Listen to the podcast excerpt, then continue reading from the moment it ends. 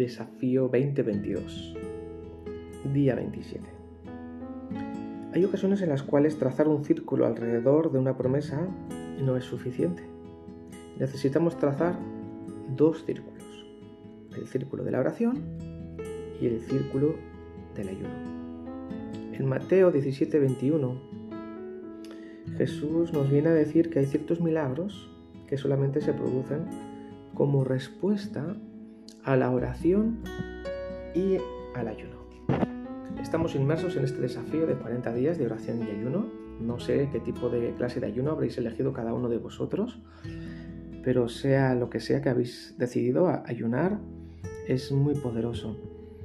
Porque cuando a los que nos gusta comer ayunamos, es la manera en que de alguna manera le decimos a Dios que le deseamos más a Él que a la comida. Y también hemos descubierto, al menos yo, que decirle que no a la comida me ayuda a decirle que no a cuantas cosas desea mi carne. Es como si fuera una, una tanda espiritual de ejercicios que fortalece mi fuerza de voluntad. Es decir, si le puedo decir que no a la comida, le puedo decir también que no a otras formas de tentación.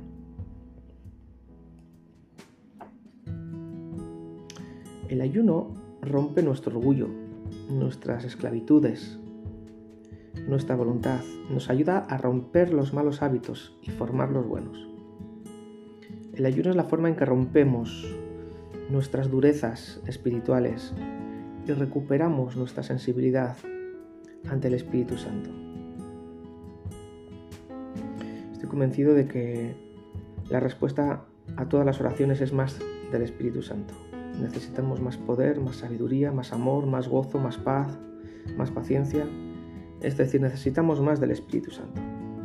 Pero para ser llenos, necesitamos primero nosotros vaciarnos a nosotros mismos.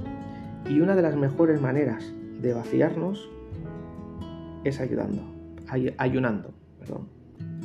Un estómago vacío podría ser la mejor postura de oración, más poderosa incluso que arrodillarse es hacerle saber a Dios que vamos en serio. Si queremos romper un hábito de pecado, tendremos que crear un hábito de oración. Y si a la oración le acompañamos con el ayuno, entonces tendremos muchas más probabilidades de tener victoria. Sé que el ayuno es un tema a veces delicado y quizá no todo el mundo pueda ayunar de comida según el tipo de, de fisionomía que tenga o el estado de salud que tenga en ese momento, pero todos podemos ayunar de algo que nos gusta para entregárselo al Señor y tener un tiempo de oración. Así que te animo en este día a que sigas adelante con tu desafío. Dios te bendiga.